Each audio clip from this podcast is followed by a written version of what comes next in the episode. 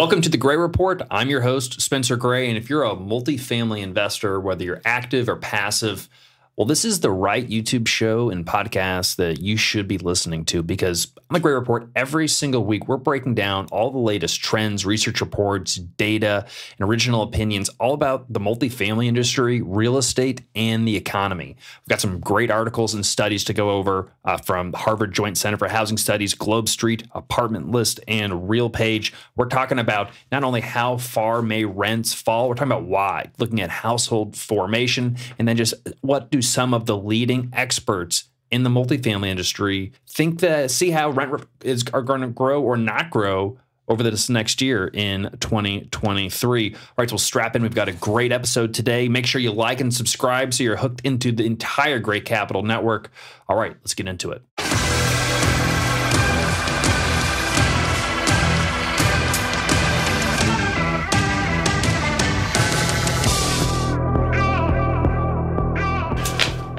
All right, everyone. Welcome back to The Report, joined again by Matt Bosnagel, Director of Communications here at Gray Capital. Matt, it's an exciting week. We've got some cool stuff that's coming up, some good articles today that I think provide some really good context information. Not only some good opinions from some smart folks, but also some good data to try to kind of understand kind of what's going on, where we've been, where we are, and maybe where we're going a little bit. Yeah, the speculations are getting a little bit sharper, and there's some hard-hitting stuff here. I think that none of it is too much doom and gloom, but there is some pitfalls that are hopefully easily avoided if they get the right information. I think so. You get the right information, you get some good quality information, you can make some decisions, hopefully. It's not how much, it's the quality information, and that's what we're trying to do here on the Gray Report every day. If you're not subscribed to the Gray Capital newsletter, the Gray Report, you're going to want to go over to graycapitalllc.com/newsletter. You can get not only these articles sent to your inbox, but I mean, it's what, 24 like articles a week? Just about, for sure. And again, this is all stuff that's covering multifamily real estate, whether it's commercial real estate, residential, but also just the macro economy, what's going on. I mean, it's our subscriber list. It's impressive the companies and the individuals that we see on our list that are using it. And then even other content creators and multifamily syndicators, I see our newsletter going out, and then I see them writing articles and pieces based on we've sent. Yeah. Could be a coincidence, but they're also subscribed. I've seen some research leaders in the multifamily space. Yeah. That click on a couple articles. So. Well, and we were also featured the Gray Report on Ashcroft Capital on one of their quarterly newsletters as one of the top 10 sources for information for multifamily investors. That's right. We don't even know how we got on the list. We didn't ask for it, but hey, cream rises. We'll take it. No, so we appreciate Ashcroft and Joe Fairless and the rest of the Ashcroft team. So I've been on Joe's podcast before. He's a really nice guy, really well known in the multifamily syndication industry. Put on some good events, the Best Ever Conference. They've got a big, great portfolio in the Southeast, but they do a lot of sponsorships. You can sponsor their content. We didn't pay for a sponsorship, but we were featured. That's got to feel good. Yeah. Oh yeah, I like it. I'm talking to him. Yeah. Why not? Why not? Get some collaboration opportunities. Yeah, that would be fun. Well, Matt, let's just dive right into the reports, starting with this Globe Street article that has a little bit of a clickbaity title, but I think it's not inappropriate. Yeah. How far will apartment rents fall this year? It's like, as you said in the notes, in the show notes, Matt, it's no longer a question of will rents grow or fall. It's now how much will they fall? Yeah, that's kind of the world we're living in and the atmosphere that we're kind of swimming in. Even if the headline doesn't match the content of the article, and spoiler alert, it doesn't. None of the people cited here are citing negative or are going to expect negative growth. Despite that, it doesn't feel out of place to have a headline that says how, because that's what people are asking. We've had so many months of negative growth. Well, how far are they going to go? But given this atmosphere of negative expectations, it is nice that a lot of these experts are predicting, actually, seems like a much more normal year of rent growth, one where it could be bad or it could be good. And that's as shocking as that might seem, especially after 2021 and even really 2022, where rent growth was pretty elevated. Yeah. It may be dampened, but it's not wholly horrible. No. And it's just one of these things where you're going to have to work to find deals, just like you'd had to do maybe in 2017. Yeah, you're really going to have to work. And also to note, I mean, these are all national averages, which is, I mean, you could have absolute horrible negative rent growth, declining rents in one market, you could have positive in another, and maybe it averages out to zero. And so your takeaway would be incorrect to say we're going to have 0% rent growth next year. It's always market by market specific, but there are these larger trends that we do see. I mean, like the slowing down of traffic and the signing of new leases. It's been a kind of across the board a national story, but how that's translated to rent growth or rent declines has been very different relative to where you are, what's going on in your market. And a lot of it has to do with kind of what the supply demand landscape looks like. If you're in a market that's got thousands of new A-class units coming online, well, yeah, if you have an existing A-class property, it's going to be tough competition. But if there's like no new construction coming online, it might be a little bit of a different story. And I think that as some of the other articles in this that we're going to read this week bear out, it matters on the market level, but really kind of like on the sub-market level. There's 100%. Some vastly different performance, and we'll see. We're going to use Cleveland as an example as we discuss it now, but like depending on which Cleveland you're looking at, it could be doing incredible or it could be doing not quite so incredible. But let's get into some out. We've got some familiar names in this report that the Globe Street quoted. Greg Willett is one. What is Greg Willett? He's from Institutional Property Advisors.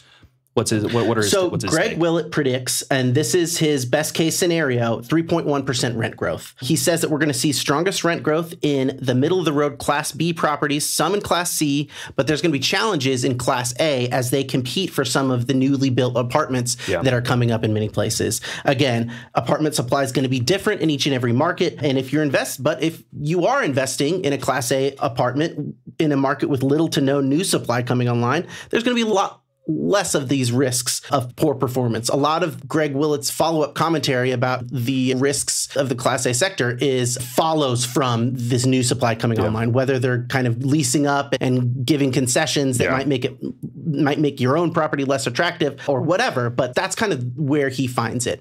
And it's interesting, all the experts here. So Greg Willett talks about property types. The next expert we have is Jay Parsons, who actually talks about markets and submarkets. And I'll get into Jay Parsons here right now then.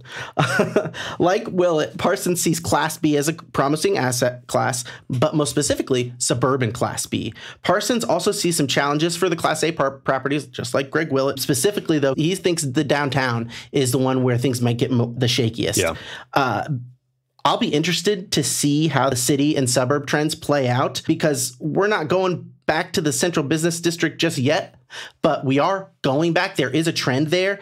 And like, I'm wondering how much is remote work going to stick around. And another trend that this is a broader trend throughout the nation is millennials entering the generation where they kind of want to live in a home and start a family rather than live in an apartment. You know, and that's what I was going to ask, Matt, is how much is it? People got scared during COVID, left downtown, but then they're going to come back because there's stuff to do downtown. Or is it really a longer trend of, hey, there's a big demographic group of millennials who are just moving out to the suburbs for more space permanently. They're not moving back to the city in the next few years. You have the Gen Z population that is moving into the urban cores, but a smaller demographic group than the millennials that they are replacing. So on one hand, we're seeing recoveries of the downtown. Certainly aren't the complete ghost towns like they were during 2020, but are we going to see that growth, especially when it's lopsided with the fact that so many developers were so bullish on the urban core? The whole story and the theme of the downtown urban core and mixed use was really driven by the growth of the millennial generation that we're a part of, coming out of the great financial crisis, finally somehow able to get a job, and then wanting to live in more of an urban environment to have that kind of life experience. Had that life experience, and some people are going to stay, but a lot, some by choice, some by necessity, need to move out to the suburbs. And so, yeah, the downtowns are going to come back, but is it going to be the same? And are we just going to see a glut of new apartments over the next couple of years? As developers were just, I think, playing from an old playbook. It wasn't old in 2012, but that they were kind of going over the same strategy, that millennial urban core CBD strategy that I think may have kind of moved away, kind of while they weren't watching, out to the suburbs. I think that demographic shift is a little bit more of a powerful trend than remote working. It's going to come and go. It is going to have an incredible effect on working culture, But when we're talking about getting an apartment and living somewhere, I'd like to think that people, it's that stage of life rather than what working conditions, because people are coming to the office, whether it's 2 days a week or 3 days a week, it probably the interests that bring you down to the downtown versus the suburbs are going to stay there, whether you're working 5 days a week or 4 days a week. I think it's more of what type of lifestyle are you looking for rather than just your commute time. I mean, commute time can be a part of it. I think where you're going, and I agree, is that I think the work from home effects are going to be much more on the margins compared to a much larger trend of just millennials changing their behavior. Yeah.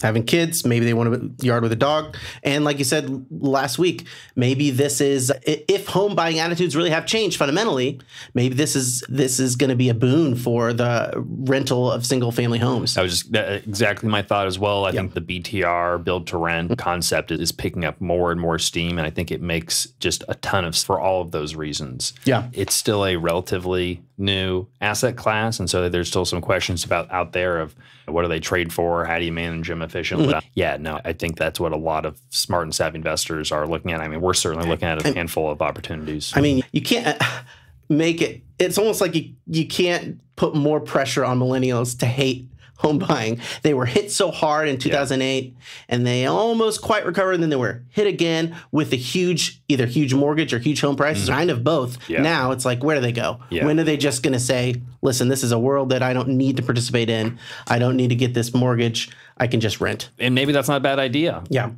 You know, so, I think that's going to continue to happen. The next expert comes from Yardi Matrix, and they have their prediction, which is a 3.1% rent growth prediction, is the same as Greg Willett's, but Willett's number was his best case scenario. So maybe Greg Willett, a realistic figure is 2.5% rent growth, but that's putting words in his mouth. We did cover the Yardi Matrix. Sorry, I'm not interrupting you, Matt. I think that they were just like 3% because that's like the average over time. I'm just curious if I wonder how much like actual like data went into coming up with these numbers and how much went. It was like it's going to be around probably 3%, and Yardi's is 3.1 to 3.5. So they're not like round numbers, but there's nothing preventing someone from adding a decimal. Just 3.1 like does seem, yes, exactly. It's like it's 3.1, but also it's like when I think of this is, or how I'm thinking about it is, we're probably not going to. It's not like we're going to see 3% every month or annualized 3% every month. Yeah, 3 divided by 12. But so what is the first half of the year going to look like versus the second half? So Greg Willett talked about asset types. Yeah. Jay Parsons talked about markets and submarkets, or basically submarkets. And now Yardi Matrix is actually talking about timing. Yeah. So you've got place, time, and type. It's a nice little, I don't know if they planned on this in Globe Street, but here is the timing that Yardi Matrix says. They expect lower growth through the spring that picks up in the summer of this year, but then kind of in late Q3 or Q4, they expect a mild recession to dampen rent growth, but not enough to wipe out all of the growth gains from the first part of the year. So it's a little bit of a roller coaster this year when it comes to rent growth. I think we're still reacting to the huge growth that we saw. We're still in this moderating cycle, and I'd like to see us claw our way out of it sooner rather than later. But to Yardi Matrix is maybe not their point, but that assumption of a recession. That's the big wild card. Yeah. We went from several weeks ago or a month ago, recession was an absolute certainty, and all the metrics with the probability at 99.9%. And then the last week or so, it's been, well, maybe that's not the case. Maybe we can engineer a soft landing. Maybe it's not going to be that bad. It's much more up in the air. Yeah. And because people are looking around and seeing we're going through some kind of economic period, whatever we want to call it. If we're going to actually have a true recession that includes losing jobs and much higher unemployment rate, that's going to feel different than it is right now. Because while things are a little uncertain and scary, and certainly some people are losing their jobs, especially in the tech sector, we're not seeing complete wide-scale layoffs. And we still have an incredibly low unemployment rate. I think it's tempering down some of the absolute fear from the majority of just the general population. Yeah. Who,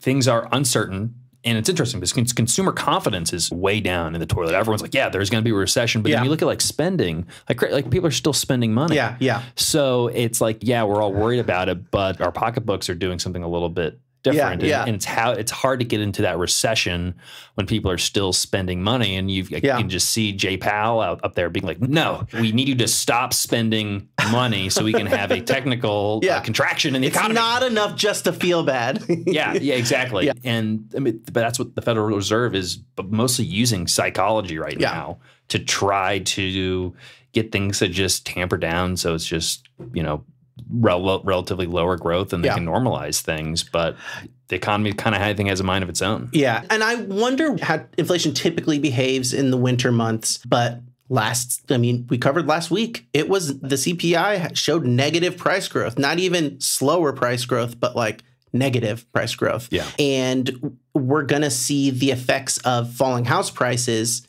in the CPI too. I mean, it's going to take a few months to show up, but we've got that to kind of look forward to. Well, that and rents falling too, eventually, if we don't knock over. So falling shelter prices basically are going to act as a, it's going to be great news for inflation. So I wonder how much the Fed wants to continue kind of follow through and not and seem like they're serious.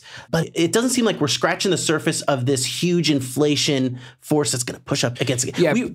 Well, because I think that's my thoughts exactly as if we kind of know that we're going to see decline in shelter costs and CPI in the coming months. Yeah. So we know that's going to happen. So it, like to your point, what are the other forces, the other inflationary forces that will really bump inflation up? Yeah. Because we just had a negative month of CPI and inflation.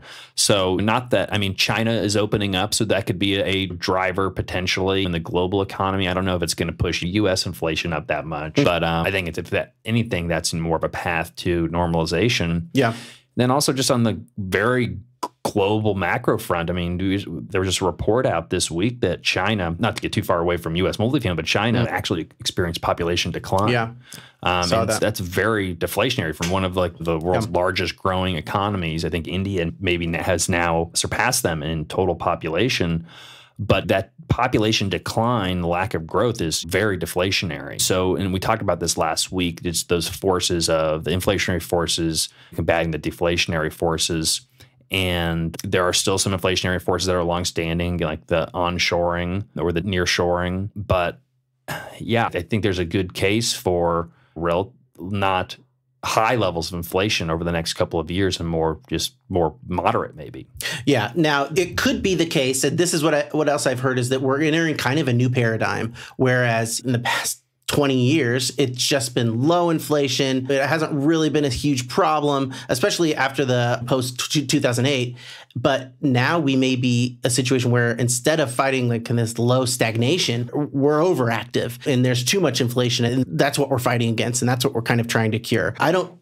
It's going to take a real big shift in the collective psyche of everyone. I don't know, maybe the pandemic reset that, but the prevailing thought that we're still in a recession, I think part of it is that we were programmed since 2008 to think of this economy as a bad one. Yeah. And it's like just so easy to fall in that mindset again. It's like, oh, here it is. It lasted so long. You didn't even like kind of realize we were. It's so true that conditioning that the great financial crisis really did to, I think, a lot of people, especially I think folks our age, that they really were coming of age or whatever you want to call it during that time period of like the economy always sucks, it seems like, and stock market's always crashing. But when reality that's like the opposite is true. Yeah. That on average, like the stock market goes on average, the economy grows over time. But people are very quick to say recession, doom and gloom. And I think there's a difference between that, just defaulting to crisis. There's a difference between that and taking a conservative approach or being cautious. Yes. I think that there's two different things. And kind of to return back to my comments then about the headline of the article. Yeah, it may seem like falling rents or recession or doom and gloom is the only possibility, but none of the multifamily experts here are saying that rents will fall at all. And in each one, there's going to be brighter spots than others. Yep. That seems a whole lot like normal to me. There's some good, some bad. That's life. Yeah, exactly. Look, it's not going to be as easy as finding the asset type that Greg Willett likes, the submarket that Jay Parsons likes, and the best timing from the Yardi Matrix report. It's not like that. You can't just plug it in. But then again, like these are not all horrible expectations. This could be as close to historical norms as we get. And that just means that you can't predict the future perfectly, that there's going to be some risk, but then there's also going to be a way to plan around it. Yeah. It's like a, I would say, similar year that we've seen in the past. They would say, yeah, we're going to have around 3% rent growth, but some markets got more, some markets got less. And it comes much more to how you're going to operate the property. And we're talking about inflation, but it also relates to financing and interest rates and the last decade of just operating off of essentially cheap and free money. And that era, at least coming to a pause, if not coming to an end. Again, I don't think we're going to see like much higher rates and probably lower rates. And I think we'll probably continue a slow walk back down to much lower rates over time. But, you know, I don't think we can assume the Fed funds rate is going to be zero in the near future. But it's going to be elevated, but maybe hanging out or between 4 and 5 is right within like the historic norms. Yeah. So it's, again, it's really kind of come back to more normalcy than anything. Yeah, it is crazy how, and a lot of these numbers, and in some of the reports that came across this week, they talk about, depending on where you're setting your numbers, what's history and what's just like an unusual moment in history changes anomaly. A lot. Yeah, that's true. All right, Matt, let's move on because we've got some other really good, interesting pieces. Yep. The next one, which I think dovetails really well, and I think it talks about a lot of the underlying forces of rent growth, what we're talking about in demand, is this piece from the Harvard Joint Center for Housing Studies. Yeah, this was a really nice one, and I was really glad to see it. It's an important one because it deals with a metric that sits pretty close to the heart of housing demand, which is household formation, or as they are measuring it here, household growth, which is the number of new households that form each year in the United States. Maybe it comes from people moving out of their parents' home, maybe a new family immigrants into the country, or maybe a struggling grunge band finally gets a record deal and they're able to each get their own place. I think that's what most of it is from. Yeah, they're sharing apartments and now they signed a Sub Pop and they're finally successful. That's just an example. But more seriously, household formation is particularly relevant now because there was an unusually high increase during the past few years. Household formation really outpaced expectations in the past few years. So if we've had these last 2-3 years where it was really high, does that mean that we're going to have a few years of very low household formation going forward? That's one of the questions that it kind of poses. And figuring out the reasons behind this increase in household formation is going to be key to determining the strength of housing demand in the years to come. That's kind of what this report sets out to do. To get into specifics, which I thought was kind of funny, and in 2018, the same outfit, the Harvard Joint Center for Housing Studies, predicted that our average household growth in the next 10 years, so from 2018 to 2028, they predicted the average household growth would be 1.2 million each year on average. They were not right. No.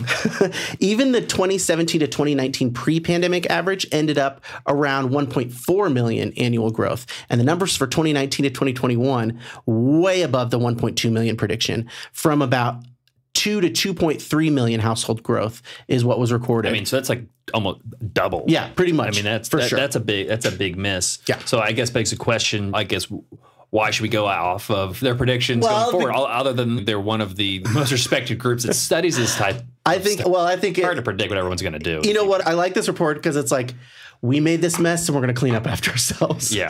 And so, you know, who better to figure out why? And maybe they'll put their asterisks there. But I like that at least that they're coming forward. And that's why I said this a couple of weeks ago, I like it when people go on the record and make these rent growth, because what are the stakes?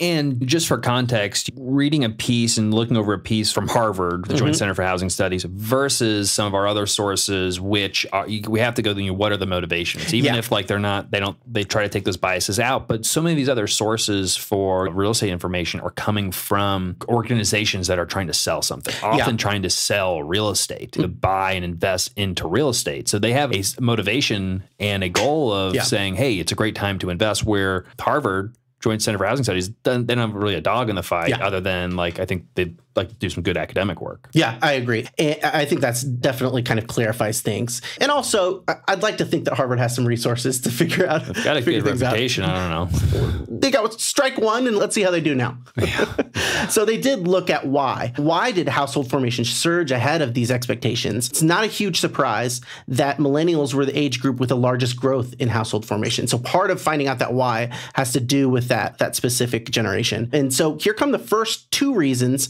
behind the increased household formation, and I'm kind of grouping them together as one. They say economic factors like 4.9% wage growth in 2021 and an unemployment rate that dropped from 6.7 to 3.9 in 2021, made an environment that was helped foster and cultivate this greater household formation. And another one, between 2016 and 2021, the amount of household growth in the 25 to 34 cohort and the 35 to 44 cohort was about double what it was in the previous 5 years. So a lot of this household formation, they're kind of talking about that millennial group. And it says, such a pickup in growth in this age group cannot be explained by growth in the underlying population alone, and suggests older millennials were now forming the households that had been delayed earlier in the decade.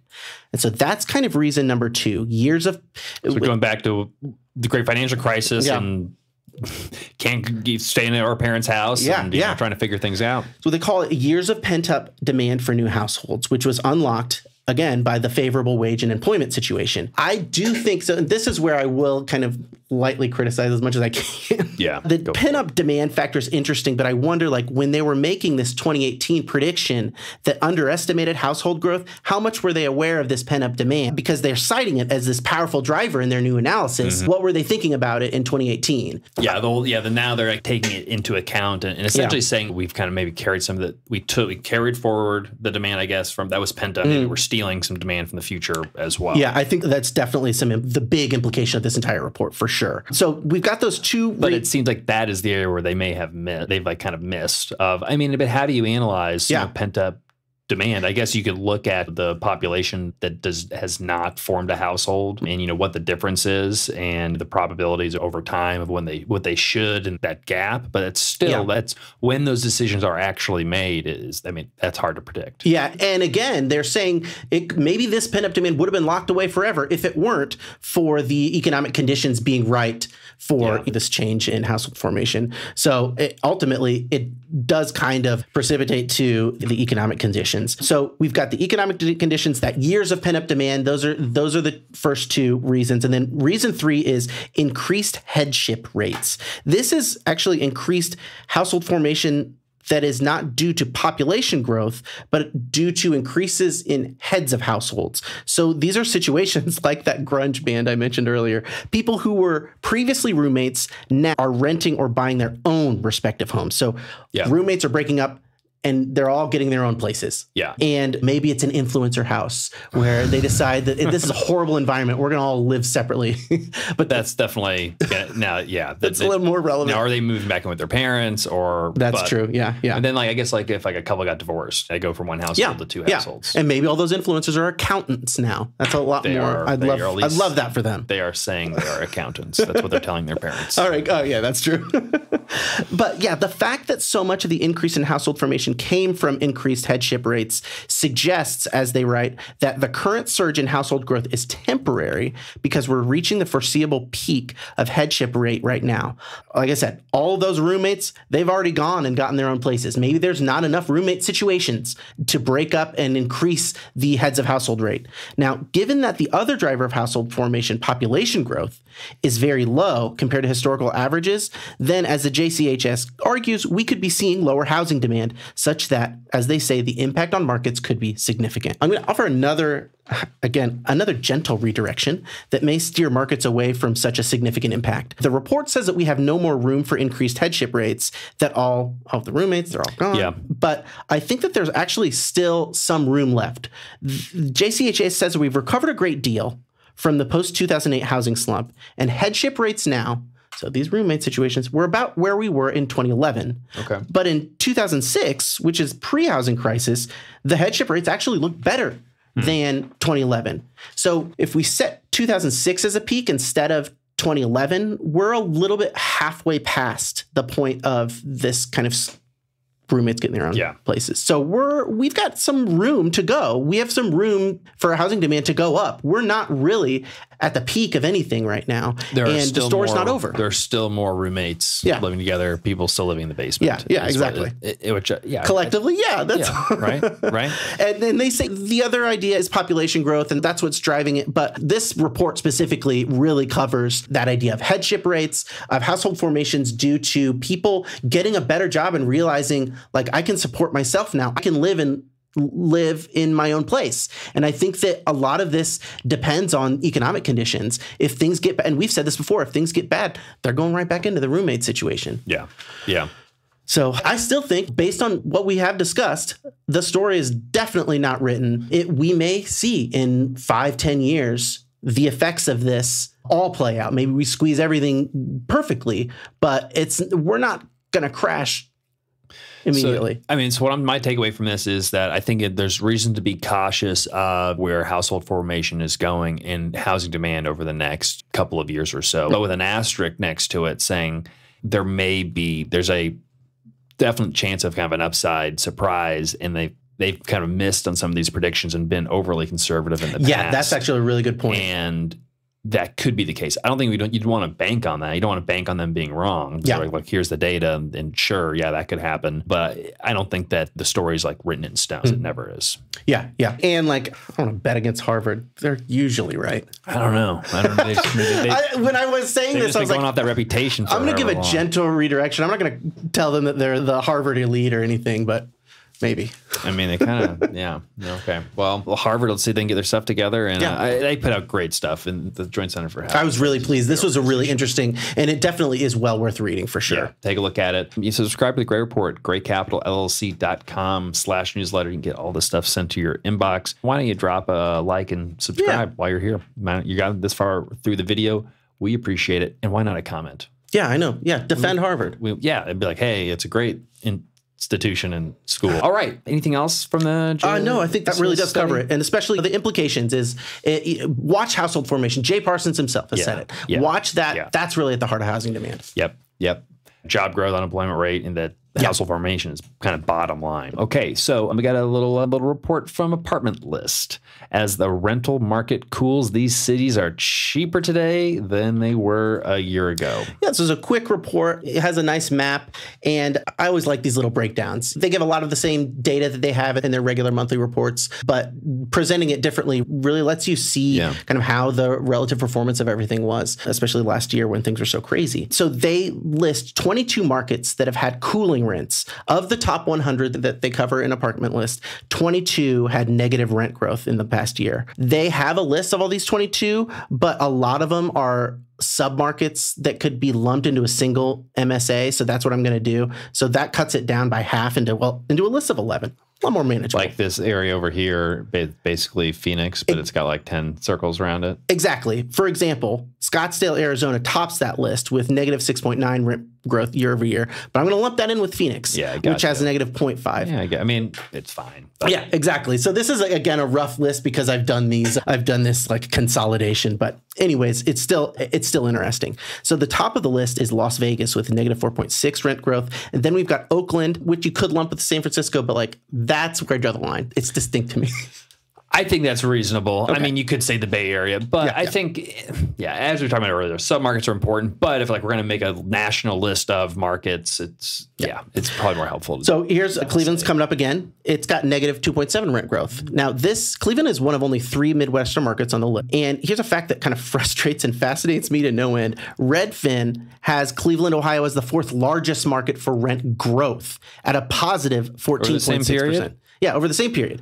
I don't get it, but Apartment List, negative. Again, it reiterates how important it is to look at different sources and certainly not just go off the first report or percentage that you see. Yeah. And that's why, again, subscribe to the Gray Report, and we're aggregating all this data, providing averages. And as we'll see in the next piece of research that we'll cover here, I think that maybe the reason why those numbers are different is some of them are pulling from downtown and some of them are pulling for the suburbs. Yeah. But and I think that's a good point because, I mean, we've talked about the disparity between the urban core and the suburbs. And if you're taking city data versus MSA data, that's going to include the suburbs, it's going to be drastically different because you're either just looking at the areas that have moderate to negative rent growth and you're leaving out the blockbuster rent growth areas in a given market, which I'm sure that's what happened in Cleveland. Because, we're not a Cleveland investor. It's not on our list. It's got negative population growth, but there's some suburbs outside of Cleveland that are totally fine, good markets to invest in, and it's not like my area of expertise. But like I'm sure there's some good rent growth out there in the suburbs. They have Detroit is on this list of reducing rents. Yeah. Is like there's some really nice suburbs in Detroit, and it's a huge area. These are. So they're not going away either. And so I'm not going to read this whole list of 11, but there is a nice map that we kind of looked at a little bit that accompanies the list. And as often the case with good visualizations, you get a better sense of where these markets are than when you do when it's broken down into a list of one-by-one cities. I already noted the three Midwestern markets, but the map shows pretty clearly that for the Southeast, except for Atlanta and also Virginia Beach, the Southeast is doing pretty well. Like we said last week, not every single Sunbelt hotspot is going to have declining apartment rent growth. But that being said, a lot of Sunbelt markets showing positive rent growth are not doing quite as well as in other regions. So you can compare the 2.1% rent growth of Tampa to the 5.6 in Louisville, or the 2.8 in Austin to the 5.6 in Cincinnati, or the 8.7 in Miami to... All right, well, that was a joke because Miami's doing well. There are plenty of markets, again, that are like staying hot. But as a region, it's no longer the easy leader standing tall above the rest. The Sunbelt is. It is competitive with and among the other regions of America. And it's just it's more of a case-by-case basis now. And like we said last week, Miami has that kind of job market. And there is some... made just a secret sauce that is pulling people and is keeping things very elevated. Miami, party in the city where the heat is on, all night on the beach to the break of dawn. I mean, there's a lot of draws. He said it back. He said it best. Big Willie style. I mean, it kind of cemented Miami as a place to be. That's true. At the time. Yeah, so. Maybe that is. And I missed it. Yeah. And I guess Pitbull took the, I don't know, I don't follow that stuff going on. Miami was a great place. I love hanging out in Miami. Yeah. And I think it was that market. And then there's other ones that are in the South and that are doing really well too. So it's not just one city. Like, surprisingly enough, it's one of these things where you kind of have to do your homework. It's no longer, you can't just aim for that region anymore and find success wherever you go. No. And that's where I think investors in the Sun Belt just have to be just careful and specific, because in the past you could have just probably picked any market in the Sun Belt, and maybe we're entering an area where that's not necessarily the case. And not every Sun Belt market acts the same way, and you also need to take into account the supply coming online in those markets relative to other markets and demand. And because the reason why you'd go to the Sun Belt is for the growth, and the migration and population trends there, which are longstanding, going to keep going for a while. That's going to lead to a lot of rent growth and so much demand. But you know, if you build more apartments and people are moving in, it doesn't move rents. Yeah, and so that's where, like in the Midwest, where we have in migration, but not as much, but to a level where we're building some apartments, but not too many apartments, we're actually getting, in many cases, better rent growth than a lot of those Sunbelt markets that I think the majority of capital and the kind of this consensus trade and kind of your average trade has been going into, where I think that we went against the grain a little bit, not completely intentionally, because it's also just like where we live and what we know best. But I mean, again, Indianapolis, we're cranking, if I didn't hit this button, we're cranking at 8.4%, which is essentially, I mean, Miami, they have at 8.7. I mean, other markets in the Midwest, Columbus, 5.9, Fort Wayne, 3.9, Lexington, Kentucky, 8, Louisville, 5.6. I mean, these are very similar numbers than a lot of, higher than many. I mean, higher than Houston, higher than Austin, higher than San Antonio, higher than Jacksonville, Florida, St. Petersburg, Florida, Tampa, Florida, Orlando, Florida, Charlotte. At least Indianapolis is higher than Charlotte. Charlotte's doing well. Winston-Salem, Greensboro. I mean, the list goes on and on. Yeah. Where these are all markets where the story was, well, I'm going to follow just the population growth. Yeah. But again, it's all relative to what the supply is. Yeah. It's no longer kind of a categorical thing. And I do think, it's because of that clamor and that rush to fill those apartments up. Yeah. Fill those markets up with apartments. Yeah. Yep. Got to lower the rents. Keep them. You want to fill them up. Want to get them leased up. Yeah. Got to get it stabilized, so you can refinance it or you can sell it. Otherwise, you're going to sit on it. So, and that's that bridge loan with that rising interest rate. Yeah, yeah. That's a cause and effect if I've ever seen one. Yeah. All right, Matt. We got one more. Anything else on the apartment list? I think that we're flowing pretty well. Awesome. Let's move on to RealPage. Apartment occupancy lags in urban cores. Now, we were just talking about this. Yes. You actually said one of these things about supply that, that's one of the reasons that we land on at the end of this article. So it was really nice. Jay Parsons didn't write this article, but he's a kind of leader that I think he is at RealPage. I think he appreciates and uses the insights gathered from the entire team and all those things he said about suburban strength and earlier in the Gray Report? Yeah. Well, here we have a nice write-up from Julia Bunch on the RealPage research team that shows what this looks like in more detail. Thanks, Julia. Yeah. So I really like this report. I read there was another report that I didn't use that I was like, they almost bait and switched me, and I thought they were going to have this really great conclusion, but the argument went completely in the other direction. Yeah. What I love, there was a Moody's article that was like 1,400 words, and it started one way, and then it was just like so unsatisfying. They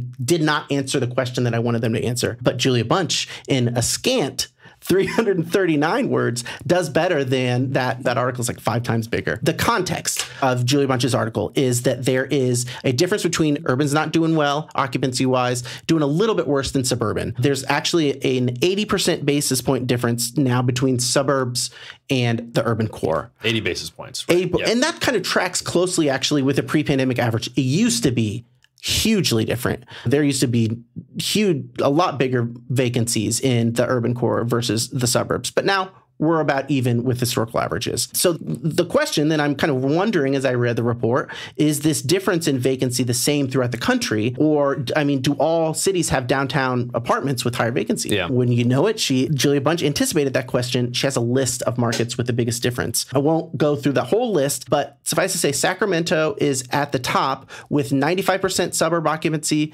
compared to 91.5% downtown.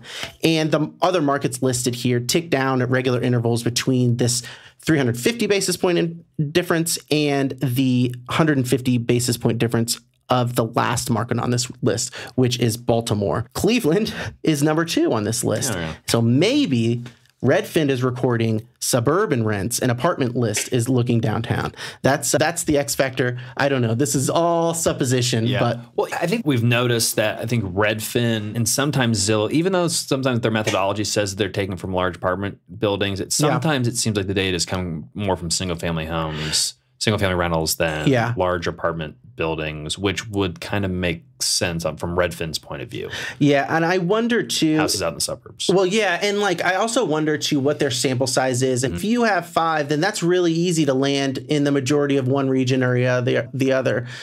But if you have like 500, then it's going to be a little bit more even. And Redfin's national average, it's not like wildly out of whack. It's just these individual markets. There's so much variation between every single source. Sometimes, a lot of times the ones that I like will have the same group at the top, but I'm still kind of coming to terms with the differences between. So that's why I think they're still so interesting.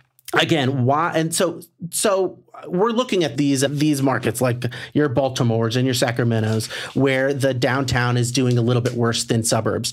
And I'm asking myself, why do these markets have a bigger gap between the suburbs and downtown? 2 trends explains Julia Bunch. Explain this effect. There is soft occupancy compared to the market average and a recent construction surge. And that's what characterizes all the urban cores on this list. So it's just like what you said.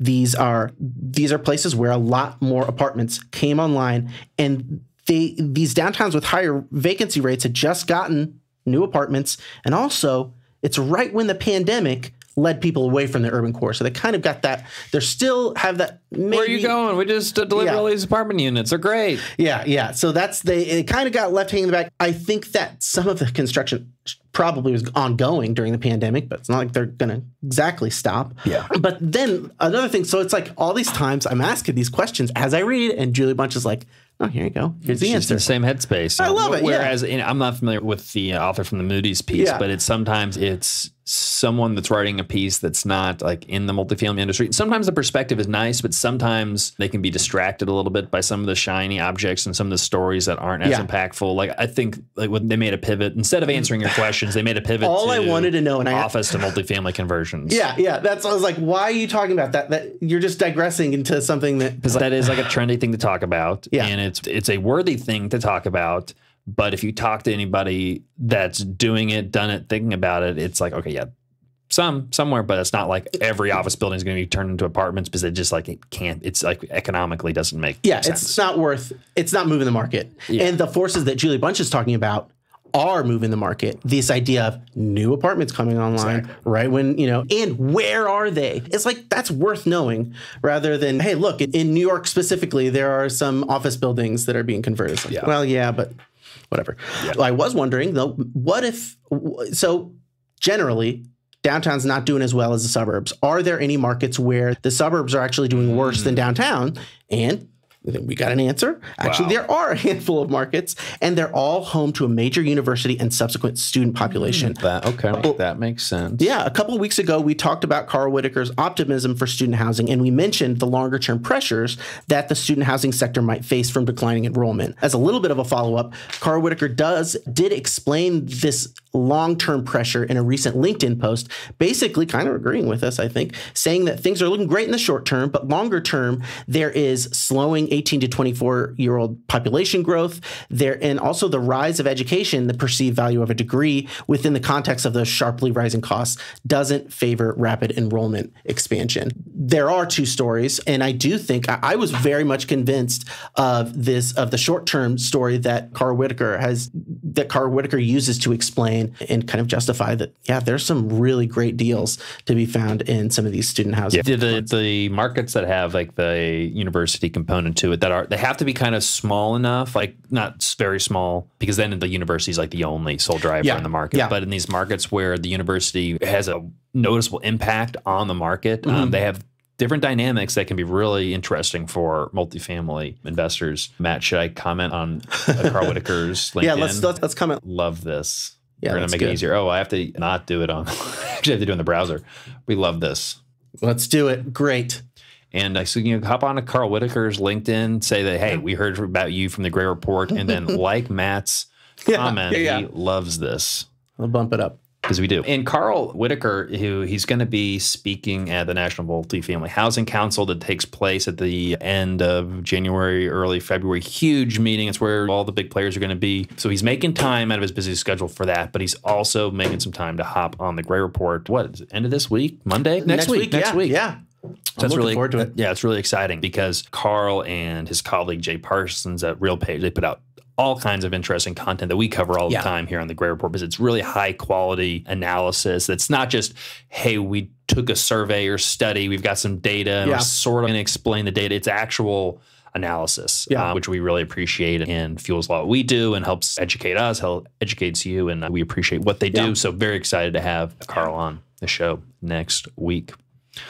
Matt, that's all for the reports for the report. Now, again, the newsletter's got way more than this. graycapitalllc.com/newsletter. And if you're saying, okay, I like these guys, I'd like to partner with them, that is an option if you're interested. If you're an accredited investor and you'd like to partner with Gray Capital, we've got a couple different opportunities. And we have a fund that is invested in currently four. It's going to be between probably 5 and 7 properties at the end of the day, all cash flowing Midwestern assets. But we also have an opportunity to go directly into one of those deals. We've lowered our investment minimum. We actually had $1 million minimum to go directly into a deal. We've lowered that down to $250,000. Still a ton of money, but we've had a lot of demand from investors saying, hey, I want to write that kind of $250,000 to $500,000 check. If that's something that's interesting to you, get in touch with us. We'd love to have the conversation. Spots are going pretty quick, but it's an exciting deal in a college town in Bloomington, Indiana, but it's market rate, not student housing. Again, accredited investors only, but it really, really exciting. I mean, we've invested in over 10,000 units here at Gray Capital since we've started, and we see a lot of opportunities. At the same time, we're pretty cautious on the market. There's a lot of opportunities that we've passed on a lot recently, and especially last year,